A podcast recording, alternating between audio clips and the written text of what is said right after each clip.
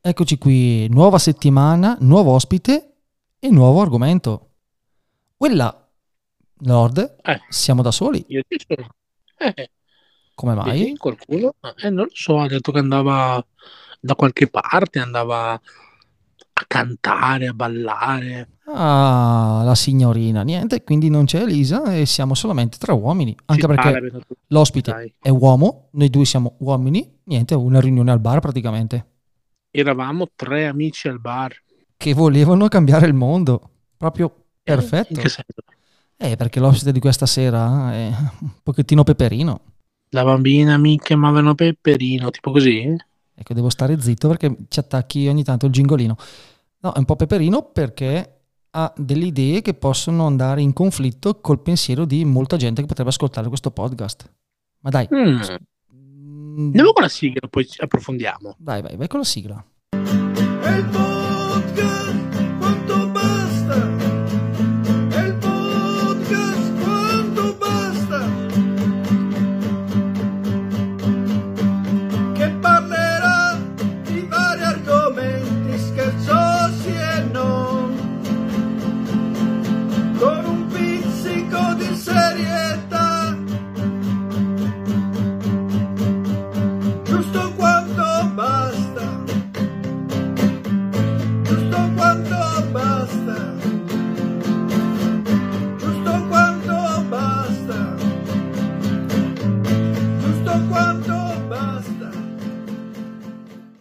Come sempre ti stai innamorando Di chi? della sigla. Ma io sono già innamorato. Sono innamorato dell'amore. C'è qua l'ospite che freme, quindi vai con la scheda. Quindi leggo la scheda? Perfetto. Il gruppo di cui fa parte questa persona è presente in tutta Italia dal 2021. Praticano la disobbedienza civile non controllata e quando te li trovi seduti davanti parte in automatico lo smadonnamento di gruppo. È con noi Aldo Riboni dal movimento Ultima Generazione. Ciao, grazie. grazie. Ciao, ciao Aldo. Ciao, quindi personaggi famosi oggi. Eh sì, un po' ci siamo fatti conoscere. Ma appena appena, appena appena devo dire. Bene o male mi verrebbe da dire, però vi si conosce. Anzi, via subito la, la prima domandina. Cos'è, chi è Ultima Generazione? Proprio così, boom boom. Ultima generazione è un movimento di cittadini che hanno deciso di scendere in resistenza civile, di fare disobbedienza civile, per affrontare i problemi che attraversa l'Italia in questo momento. Grande povertà da un lato, molte persone sempre più in crisi, sempre più in difficoltà e allo stesso tempo eventi climatici estremi sempre più forti, come abbiamo visto quest'estate, che aumentano la difficoltà delle persone. Quindi chiediamo semplicemente giustizia e la possibilità di avere un futuro sicuro. Ultima generazione per quanto riguarda questo tipo di problemi in Italia, ho visto che però fate parte di una rete che si chiama A22, giusto? Esatto, che è una rete di movimenti simili, il nome è molto semplice, vuol dire aprile 2022, che è l'anno in cui è stata fondata, eh, non volevamo essere troppo fantasiosi con i nomi, ed è un- una rete di movimenti simili che hanno scelto questo metodo della disobbedienza civile e che sono ugualmente impegnati nella resistenza per garantirci un futuro e un presente migliori. Io sono... Stasera ho deciso di fare domande molto scomode. Quindi Aldo, so che tanto sarai preparato. Siamo abituati. Porto la voce di tanti curiosi. Chi vi paga per fare tutte le vostre opere di disturbo? Permettimi il termine. Allora, non ci paga nessuno, nel senso che nessuno di noi prende dei soldi. Ci sostiene un sacco di gente. Ci sostengono tante persone normali. Eh, chiunque ci ascolta adesso può andare sul nostro sito e fare una donazione. Tra le persone che ci sostengono ci sono anche delle persone che hanno una montagna di soldi, ci sono anche un po' di ricchi, che non vuol dire che ci controllano, vuol dire semplicemente che forse anche loro si cagano sotto e per questo hanno deciso di darci qualcosa che per loro sono le briciole e noi le prendiamo volentieri perché vogliamo fare quello che facciamo e continuare a, fa- a farlo come vogliamo. E allo stesso tempo gran parte del nostro sostegno e sempre di più viene da comuni cittadini italiani eh, che vedono quello che facciamo e pensano che è giusto. Io però sono molto curioso. Mm, tu mi hai parlato di gente che vi sostiene, gente che, che vi dona anche qualcosa da poter andare avanti, ma sicuramente l'avrete pensato, non sarò io a farvelo pensare, il fatto che magari mh, mm, protestando in un'altra maniera le persone a favore, le persone a sostegno sarebbero ancora di più. Mm-hmm. Sì, questa è una cosa che sorpresa sorpresa ci viene detta sempre eh, e sembra una cosa molto sensata, sembra senso comune, rompiamo le palle alle persone, in questo modo ci allontaniamo le persone. Il punto è che non c'è nessuna prova che sia così, o meglio, è un po' più complicato. Sono, fatti, sono stati fatti degli studi su movimenti simili al nostro che fanno parte della nostra rete, per esempio in Inghilterra, in Germania, e quello che, ne, che ne è venuto fuori è che in seguito alle azioni di disobbedienza civile, di disturbo, le persone odiano un po' di più pers- il movimento che fa queste azioni, ma sostengono molto di più la causa portata avanti dal movimento. E a noi non interessa essere amati, non interessa piacere. Ho notato. Eh, siamo, avete notato, siamo pronti a prenderci le denunce, ad andare in prigione e siamo pronti anche a essere odiati. Il punto è che abbiamo fiducia che le persone siano intelligenti e sappiano cosa è meglio per loro e quindi nel nostro caso, anche se pensano il peggio di noi, eh, il, quello che per noi è importante è che si parli di quello che chiediamo e chiediamo che ci siano 20 miliardi per un fondo riparazione che servano per ricostruire le case, le aziende,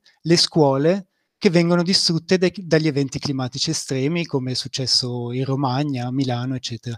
E abbiamo una grande fiducia che le persone, sentendo questa richiesta, penseranno: ah, non è male, mi sembra una cosa giusta, anche se loro la chiedono in un modo che non ci piace. E questo per noi è l'obiettivo, portare un tema, portare una richiesta concreta e fare in modo che si discuta di questa richiesta.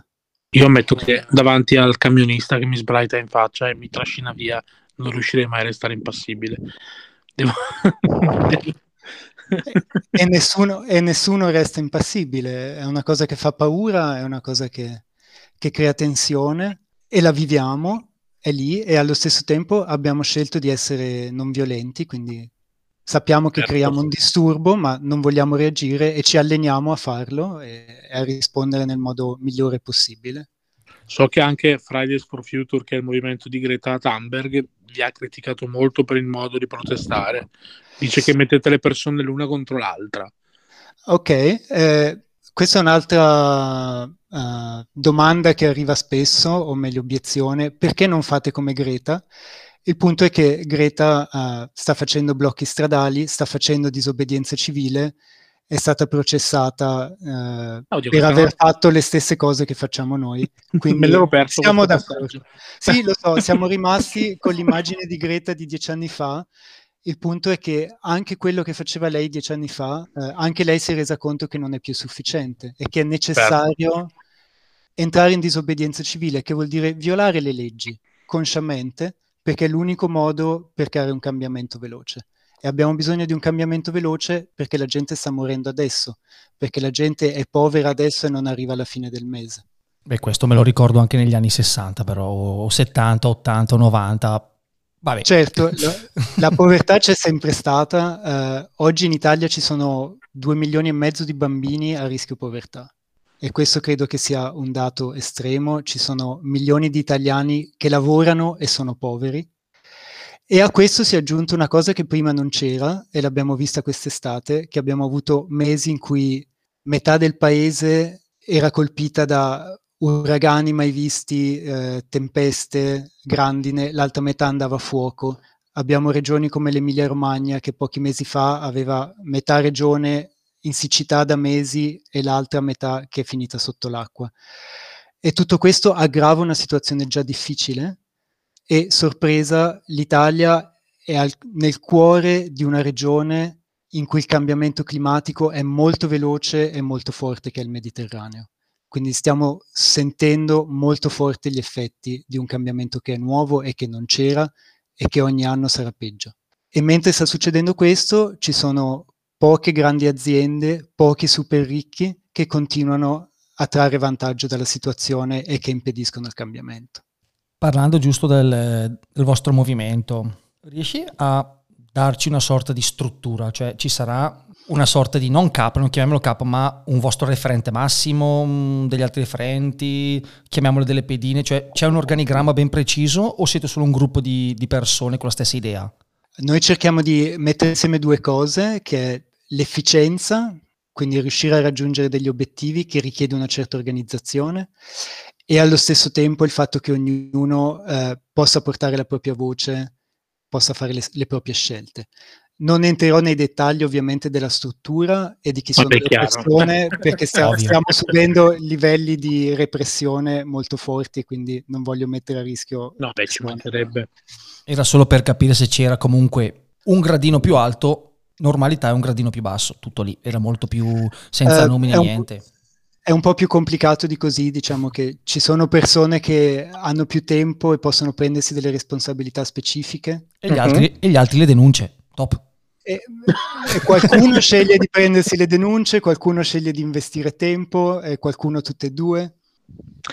E invece gli obiettivi, permettimi il termine, da colpire, Aia. come vengono scelti quelli invece? Eh, intendi gli obiettivi delle azioni? Sì, nel senso, cioè andare su quella strada lì piuttosto che andare su quel movimento Ok. là. Ehm, ci sono due criteri che sono importanti. Eh, uno è cercare di creare un disturbo reale e questo purtroppo è necessario perché è l'unica cosa che crea un discorso reale nell'opinione pubblica. Eh, faccio un esempio, ehm, un movimento eh, che fa parte della nostra rete in Germania ha iniziato facendo blocchi stradali, poi ha deciso di cambiare strategia e di bloccare gli oleodotti. Quindi andavano fisicamente sui tubi degli oleodotti, giravano queste ruote giganti, bloccavano l'oleodotto e aspettavano che arrivasse la polizia e li arrestasse. Che è un'azione bellissima perché si va a colpire una delle cause del problema e allo stesso tempo otteneva molta poca copertura mediatica. Quindi purtroppo è necessario creare un, un disturbo a cose che per le persone sono importanti e in cui si identificano e per questo ha funzionato molto bene, per esempio, fare azioni legate al mondo dell'arte, Mhm. perché questo crea una discussione tra le persone. Eh, il punto non è che vogliamo danneggiare le persone o danneggiare le opere d'arte e non lo facciamo, facciamo tutto il possibile perché non succeda, però quando si, si crea una narrativa che tocca qualcosa che sentiamo nostro, si inizia a parlare di questo. Eh, un esempio, eh, quando Giordano ha eh, spruzzato di vernice Palazzo Vecchio, e, e il sindaco di Firenze l'ha, Nardella. l'ha assalito, Nardella l'ha assalito fisicamente. E, di quella cosa abbiamo parlato tutti, perché è un simbolo in cui tutti ci riconosciamo e perché c'era anche una, ok, una storia divertente da raccontare del sindaco, eccetera. E questo crea che si parli di quello che noi vogliamo portare.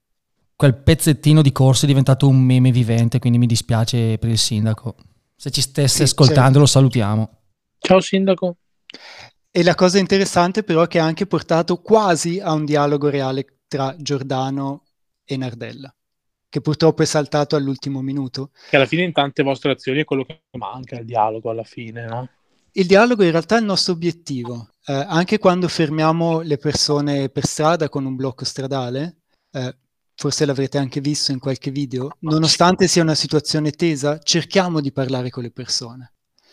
E il nostro obiettivo finale è arrivare a un dialogo, anche quando facciamo azioni legate alle istituzioni. Per esempio abbiamo imbrattato il Ministero per la Transizione Ecologica, il Senato, e a seguito di quelle azioni abbiamo cercato di creare un dialogo con quelle istituzioni. Quindi abbiamo imbrattato il Mite, poi abbiamo fatto uno sciopero della fame per chiedere un incontro con il ministro e poi siamo riusciti a incontrarlo. E di nuovo abbiamo incontrato eh, poco tempo fa il, il ministro eh, per la transizione ecologica e gli abbiamo portato delle richieste concrete, come poter tagliare 5 miliardi di sussidi dannosi e spostare quei soldi eh, su cose più utili. E abbiamo proposto una proposta di legge. Quindi creiamo disturbo, creiamo conflitto, perché è l'unico modo per arrivare a un dialogo reale altrimenti non avremmo mai la possibilità di presentare una proposta di legge. Io nel frattempo stavo leggendo una sorta di elenco che mi ero fatto di tutti i monumenti salutati dalle vostre vernici e, e liquidi.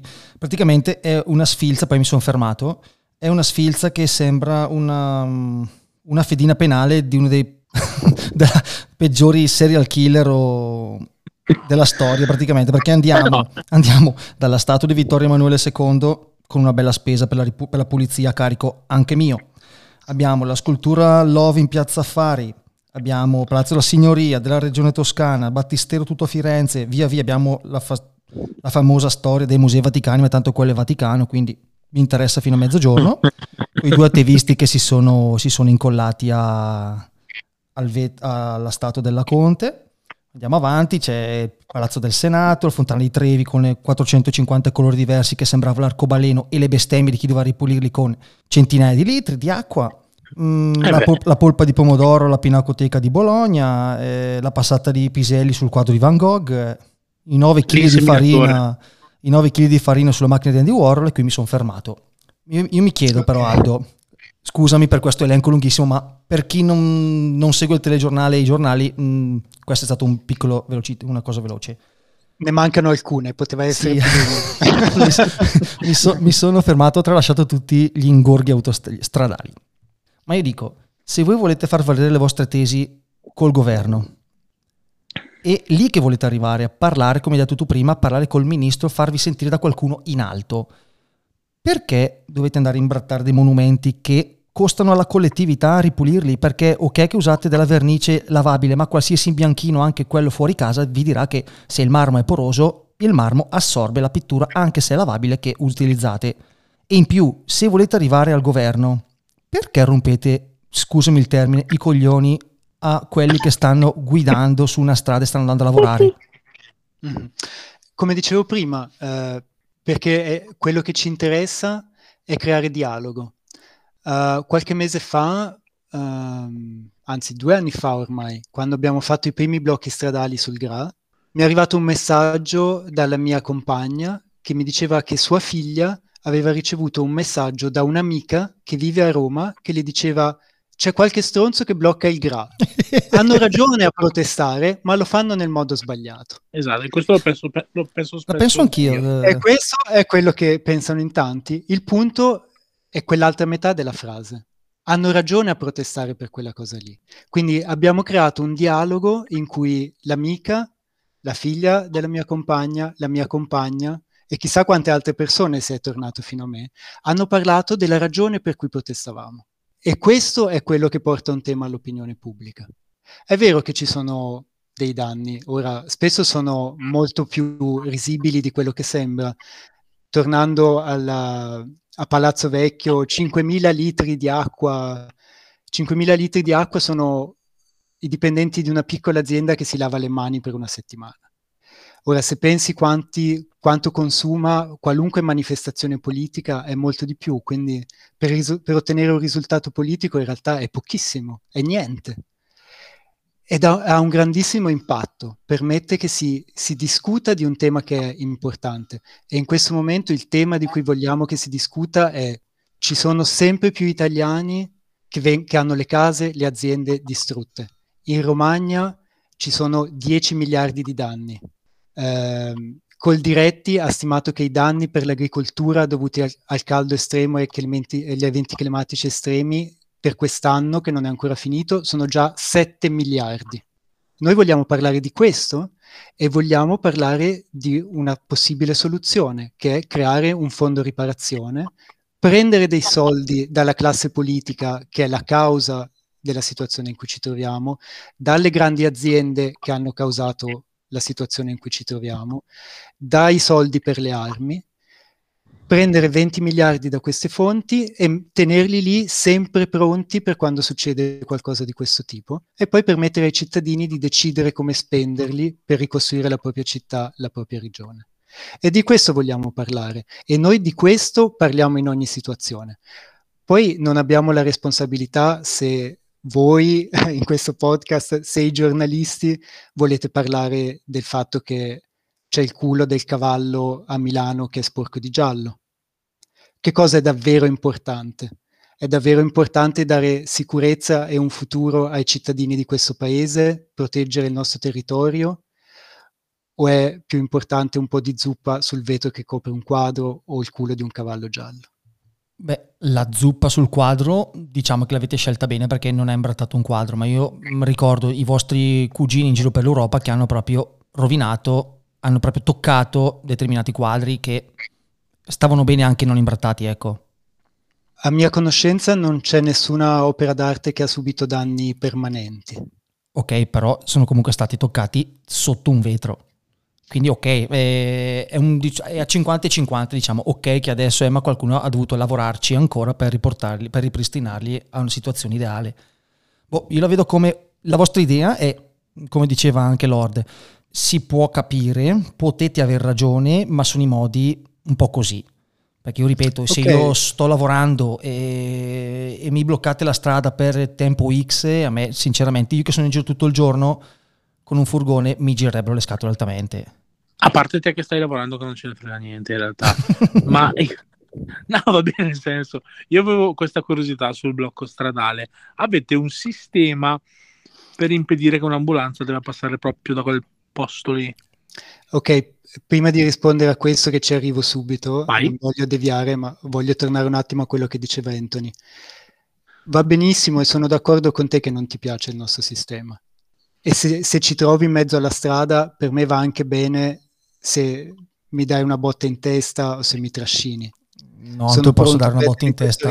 Non ti, dirò Quello... ci... una bottiglietta d'acqua. Allora. Non ti dirò in che città lavoro, però così non ti vedo. ok. Il punto per me è, non sei d'accordo con, con, il, con quello che facciamo, ma il punto è, sei d'accordo che ci siano 20 miliardi pronti per permettere a chi ha la casa distrutta di ricostruirla, senza aspettare mesi e non ricevendo mai soldi dallo Stato? Questo te, te lo chiederò dopo, dopo che Vabbè, ti, lasciamo, ti, lasciamo, con Lord. No, perché, dopo, perché, mi viene in mente terremoti in cui i soldi sono stati stanziati ma sono stati bruciati. Mm, non faccio nomi, ma terremoto dell'Irpinia, per esempio. Okay però non faccio nomi. E... Vabbè, dopo, dopo, voglio chiederti le proposte per arrivare a questi 20 milioni, a me 20 miliardi che dicevate, ma ti lascio pure la risposta di, dell'Orde. Ok, che era le ambulanze. Sì. Ok, altro classico. Um, per tutto facciamo... per interesse personale. Ok, perché guidi le ambulanze, sei eh, sì. Finito, okay. Finita la registrazione vado appunto a fare quello. Ok. e, dunque, facciamo il possibile. Uh, prima di ogni azione chiamiamo il 118, diciamo dove la stiamo facendo, avvisiamo che, no, che il traffico sarà rallentato e chiediamo di indicare un altro percorso alle ambulanze. A volte succede che passino lo stesso o che debbano passare, appena sappiamo che c'è un'ambulanza ci alziamo, la lasciamo passare. Non vogliamo creare nessun danno a nessuna persona siamo pronti a creare disturbo, un ritardo di 15 minuti, di 20 minuti, di mezz'ora, ma non vogliamo che ci siano danni e facciamo il possibile per evitarlo. Ah, mi ricollego al si disturbo no danno. Eh, mi è rimasto un po' in mente il, l'elenco che ha fatto Anthony prima. Ti chiedo, secondo te, qual è la non so quanto sottile differenza tra la disobbedienza civile e il vandalismo? La differenza è perché si fa e il punto è che noi non lo facciamo perché così, lo facciamo perché siamo in una situazione di estremo bisogno, lo facciamo perché il nostro paese è in grave pericolo, lo facciamo perché in questo momento ci sono un sacco di famiglie in Romagna che non hanno più la casa, lo facciamo perché la prossima estate sarà ancora peggio di questa lo facciamo perché stiamo perdendo un raccolto dopo l'altro.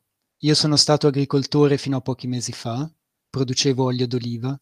Quest'anno la produzione di olio è stata il 70% in meno dell'anno scorso, che già era andata malissimo. Sti cazzi solo? Sti cazzi solo, esatto. Questo vuol dire che per ora aumentano i prezzi al supermercato. Quindi chi già è in difficoltà e ci sono milioni di famiglie italiane che fanno fatica ad arrivare alla fine del mese, si trova i prezzi più alti e fa fatica a fare la spesa. E quindi magari si nutre peggio e ne va della sua salute.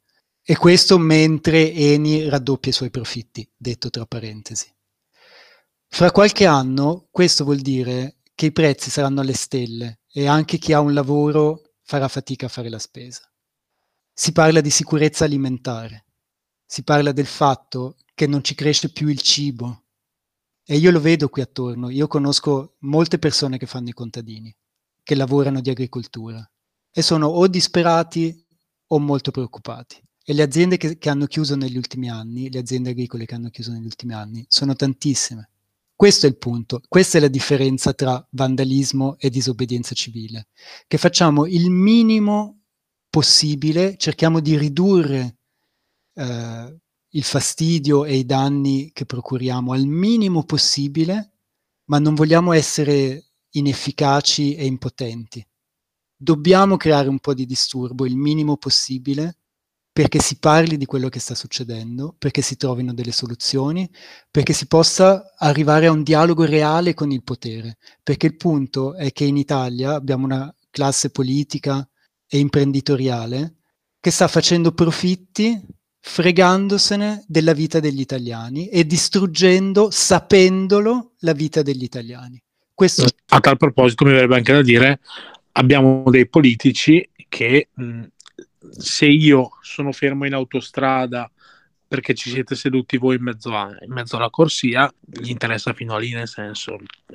Eh sì, guarda, io ogni giorno passa un elicottero sopra casa mia, che è il dirigente di una grande azienda della moda, che si fa 40, 30 km in elicottero per andare al posto di lavoro, poi l'elicottero torna, torna, a casa, poi lo va a riprendere la sera e quando dimentica il telefono a casa fa un altro viaggio. E questo è il punto, che, che stiamo chied- chiedendo da anni alle persone normali di mettere le lampadine, di comprarsi una macchina più efficiente e queste cose qui, mentre i super ricchi che sono quelli che hanno causato di più la situazione in cui ci troviamo, continuano a fare profitti. Come dicevo prima, Eni mm-hmm. ha raddoppiato i profitti l'anno scorso, mentre gli italiani hanno fatto fatica a pagare le bollette e ci sono milioni di famiglie in povertà energetica che non riescono a pagare le bollette. E poi succede, come è successo a Milano, che arriva una tempesta di grandine e gli distrugge anche la macchina. E chi si, chi si trova in questa situazione è una situazione io, drammatica, io. esistenziale, non sai come ripartire. Quindi ritorniamo a quel discorso famoso che, che parlavamo prima. Questi 20 miliardi che voi volete recuperare per fare questo fondo, in questo caso pro alluvionati piuttosto che mh, per l'evenienza, da dov'è che, li, dov'è che li tiriamo fuori che siamo un, uno Stato in debito? Vendendo olio, è chiaro. Sì, so, siamo in debito e spendiamo soldi per cose assurde. Um, Concordo, però... Spendiamo mh. miliardi ogni anno, um, sono stati stimati in 40 miliardi ogni anno, poi il Fondo Monetario Internazionale, che non è proprio, sai, quelli, gli ecologisti estremisti, è il Fondo Monetario Internazionale, ha fatto una nuova stima e ha detto che sono 60 miliardi, non 40. Spendiamo ogni anno 60 miliardi per sostenere cose che sono ecologicamente dannose cioè che rendono più grave la situazione in cui ci troviamo. E poi ci sono altre cose assurde, per esempio c'è questa azienda mezza pubblica, mezza privata che si chiama Eni, che va in giro per il mondo a fare pozzi di petrolio e di gas. E lo fa Oltre anche... a chiamare tutti i giorni me al telefono. anche, anche quello. di quello non parliamo, è il meno peggio che fa. E, e succede che Eni va in paesi eh, in cui c'è una situazione politica tesa o ci sono altri rischi e non trova nessuno che gli assicura la propria attività lì.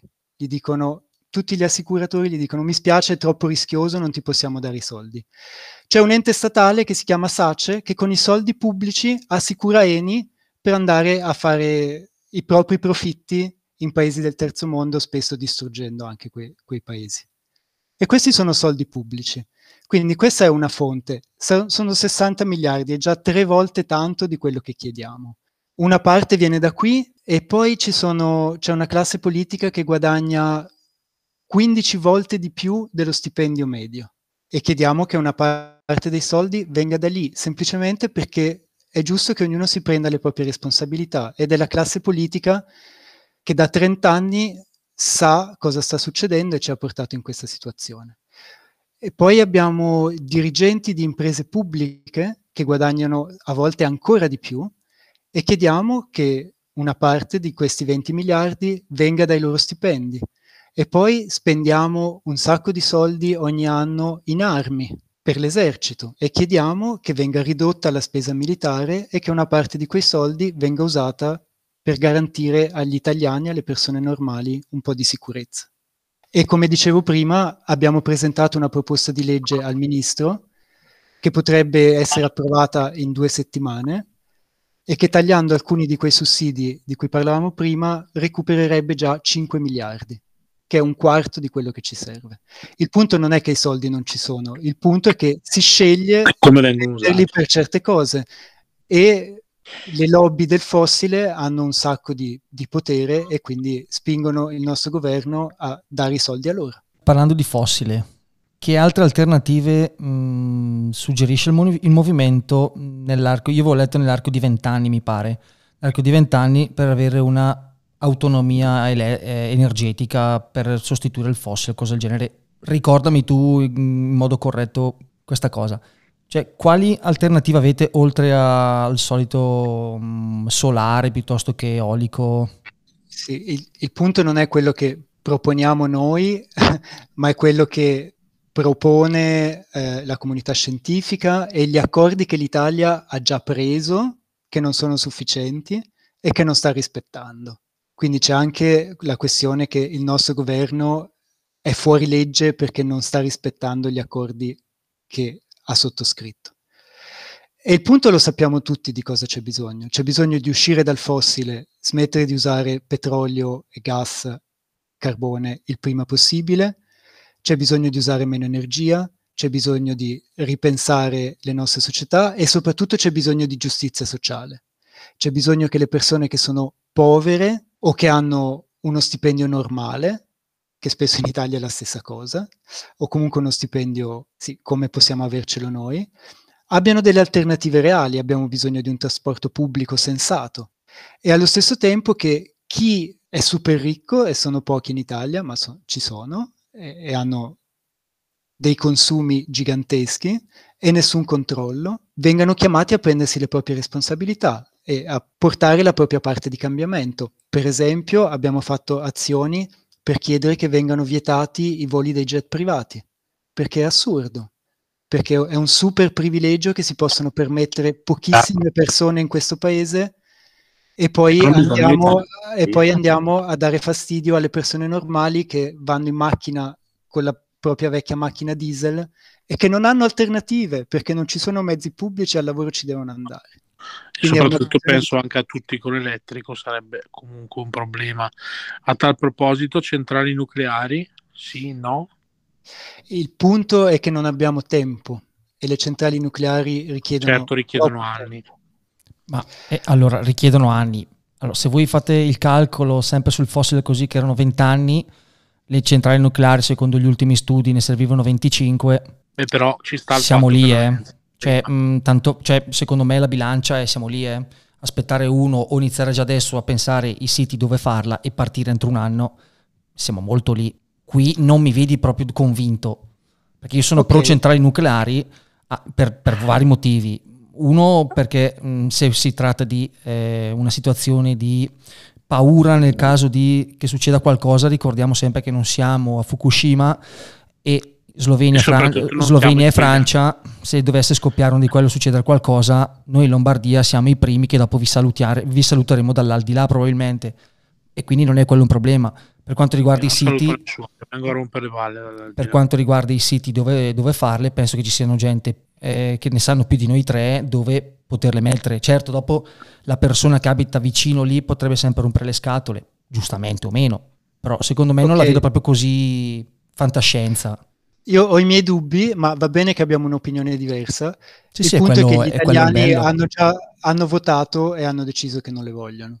Quindi c'è un referendum, rispettiamolo e andiamo avanti. E il punto non è tanto ora eh, decidere qual è la soluzione, il punto è decidere che c'è davvero un problema. Che dobbiamo trovarla Perché comunque. È questo che non stiamo facendo. E non so se vi siete resi conto del governo che abbiamo in questo momento, nega apertamente che esista un problema, sia rispetto alla povertà, sia rispetto agli eventi climatici estremi. Io ricordo che l'unico che, cioè, per quanto riguarda la politica, ognuno mette sempre nel suo, nel suo programma elettorale sempre la questione ambientale. Poi l'unico che secondo me c'era, l'aveva messo un pochettino in due gradini rispetto che uno era solamente il Movimento 5 Stelle, ma aveva un altro obiettivo principale, quindi pace all'anima loro. Yes, fiducia nel- nella classe politica italiana zero. E non siamo io, te, Che abbia- che non ce l'abbiamo. Abbia- abbiamo una classe politica? Esatto. Il Ah, punto ok. è e quindi, e quindi dobbiamo riprenderci il potere come cittadini. Subito perché non abbiamo tempo. E il modo per riprenderci potere, quello che la storia ha dimostrato che funziona di più, è la disobbedienza civile, che vuol dire essere pronti a violare delle leggi ingiuste, essere pronti a subirne le conseguenze, ad andare in prigione, perché è l'unico modo per arrivare a un cambiamento ed è quello che ha portato cambiamento in molte parti del mondo nel modo più efficace. In questi giorni ehm, in Olanda hanno bloccato per settimane un'autostrada, migliaia di persone, centinaia di arresti ogni giorno, le persone tornavano in strada, ave- hanno scelto di prendersi quel rischio, erano disposte ad andare in prigione e chiedevano che venissero tolti i sussidi ai combustibili fossili. Nei prossimi giorni se ne parlerà in Parlamento. Questo è il modo in cui ci riprendiamo il potere. È l'unico modo che funziona nei tempi brevi di cui abbiamo bisogno. E per questo invito voi, chiunque ci ascolta, a pensarci seriamente. Vogliamo aspettare altri vent'anni, altri trent'anni e trovarci in città invisibili, invivibili, trovarci a non poter riuscire a pagare la spesa? o vogliamo decidere di co- prenderci un po' di rischi e riprenderci il nostro potere di, di cittadini, di persone, iniziando da adesso? E questi sono gli interrogativi che lasciamo lì a- ai posteri, ma pensandoci però, non, non solo lasciati lì così. Io volevo giusto ri- richiederti un- un'ultima cosa prima di, di salutarci. Aldo, cosa ne dici della, credo sia un collega, chiamiamola così, della signorina Giorgia al Gifoni Film Festival, che ha detto al mondo e al ministro Picchetto che soffre di equansia. Ah, ok. Eh, non la conosco e capisco la sua preoccupazione e ripeterei la stessa cosa che ho detto prima. E Ok. quindi siamo spaventati, siamo ansiosi, ci sono ottime ragioni per esserlo. Il modo migliore per uscire dall'ansia, dalla paura, è iniziare ad agire e riprenderci il potere. Aspetteremo la vostra prossima azione. Ci vediamo fra poco per strada. ok, Ecco. non ti diremo la città in cui lavoriamo. Anzi, ce lo sanno già spoilerato, ma ce ne sono 7, 8, 9 da cui scegliere, quindi So che siete in Lombardia, vi vengo a Esatto. cercare. Perfetto. Ottimo. Ringraziamo Aldo. Ringraziamo Aldo per questa chiacchierata con noi. Mi sono anche trattenuto, non ho detto parolacce, dopo starà a- agli ascoltatori, ovvio, se vogliono dire le diranno in privato, piuttosto che darti ragione o torto, quello a far loro. Noi Però siamo- magari qualcuno ragionerà anche, penserà anche. beh, Sì, magari e- ragiona e come Aldo, gli- magari come noi. Ripeto l'invito a non chiedervi solo se noi siamo degli stronzi, così dico io le parolacce. Pensateci e giudicate, siamo degli stronzi oppure no. E poi chiedetevi anche, è giusto che ci siano 20 miliardi di fondo riparazione per aiutare gli italiani in difficoltà? E qui ritornerei a dirti la stessa cosa di prima, ma ti do ascolto. Ma linkeremo il sito e la gente potrà andare a dare un'occhiata. E a trarre le sue conclusioni, ecco. Sì, e venire a conoscerci e pensare se vuole venire in strada con noi. ringraziamo Aldo e concludiamo con un motto. Sei pronto per il motto della giornata? Ho paura. Devi. È meglio il culo del cavallo di Milano sporco di giallo che il culo del cavallo di Milano sporco di marrone. Ciao. Wow. El podcast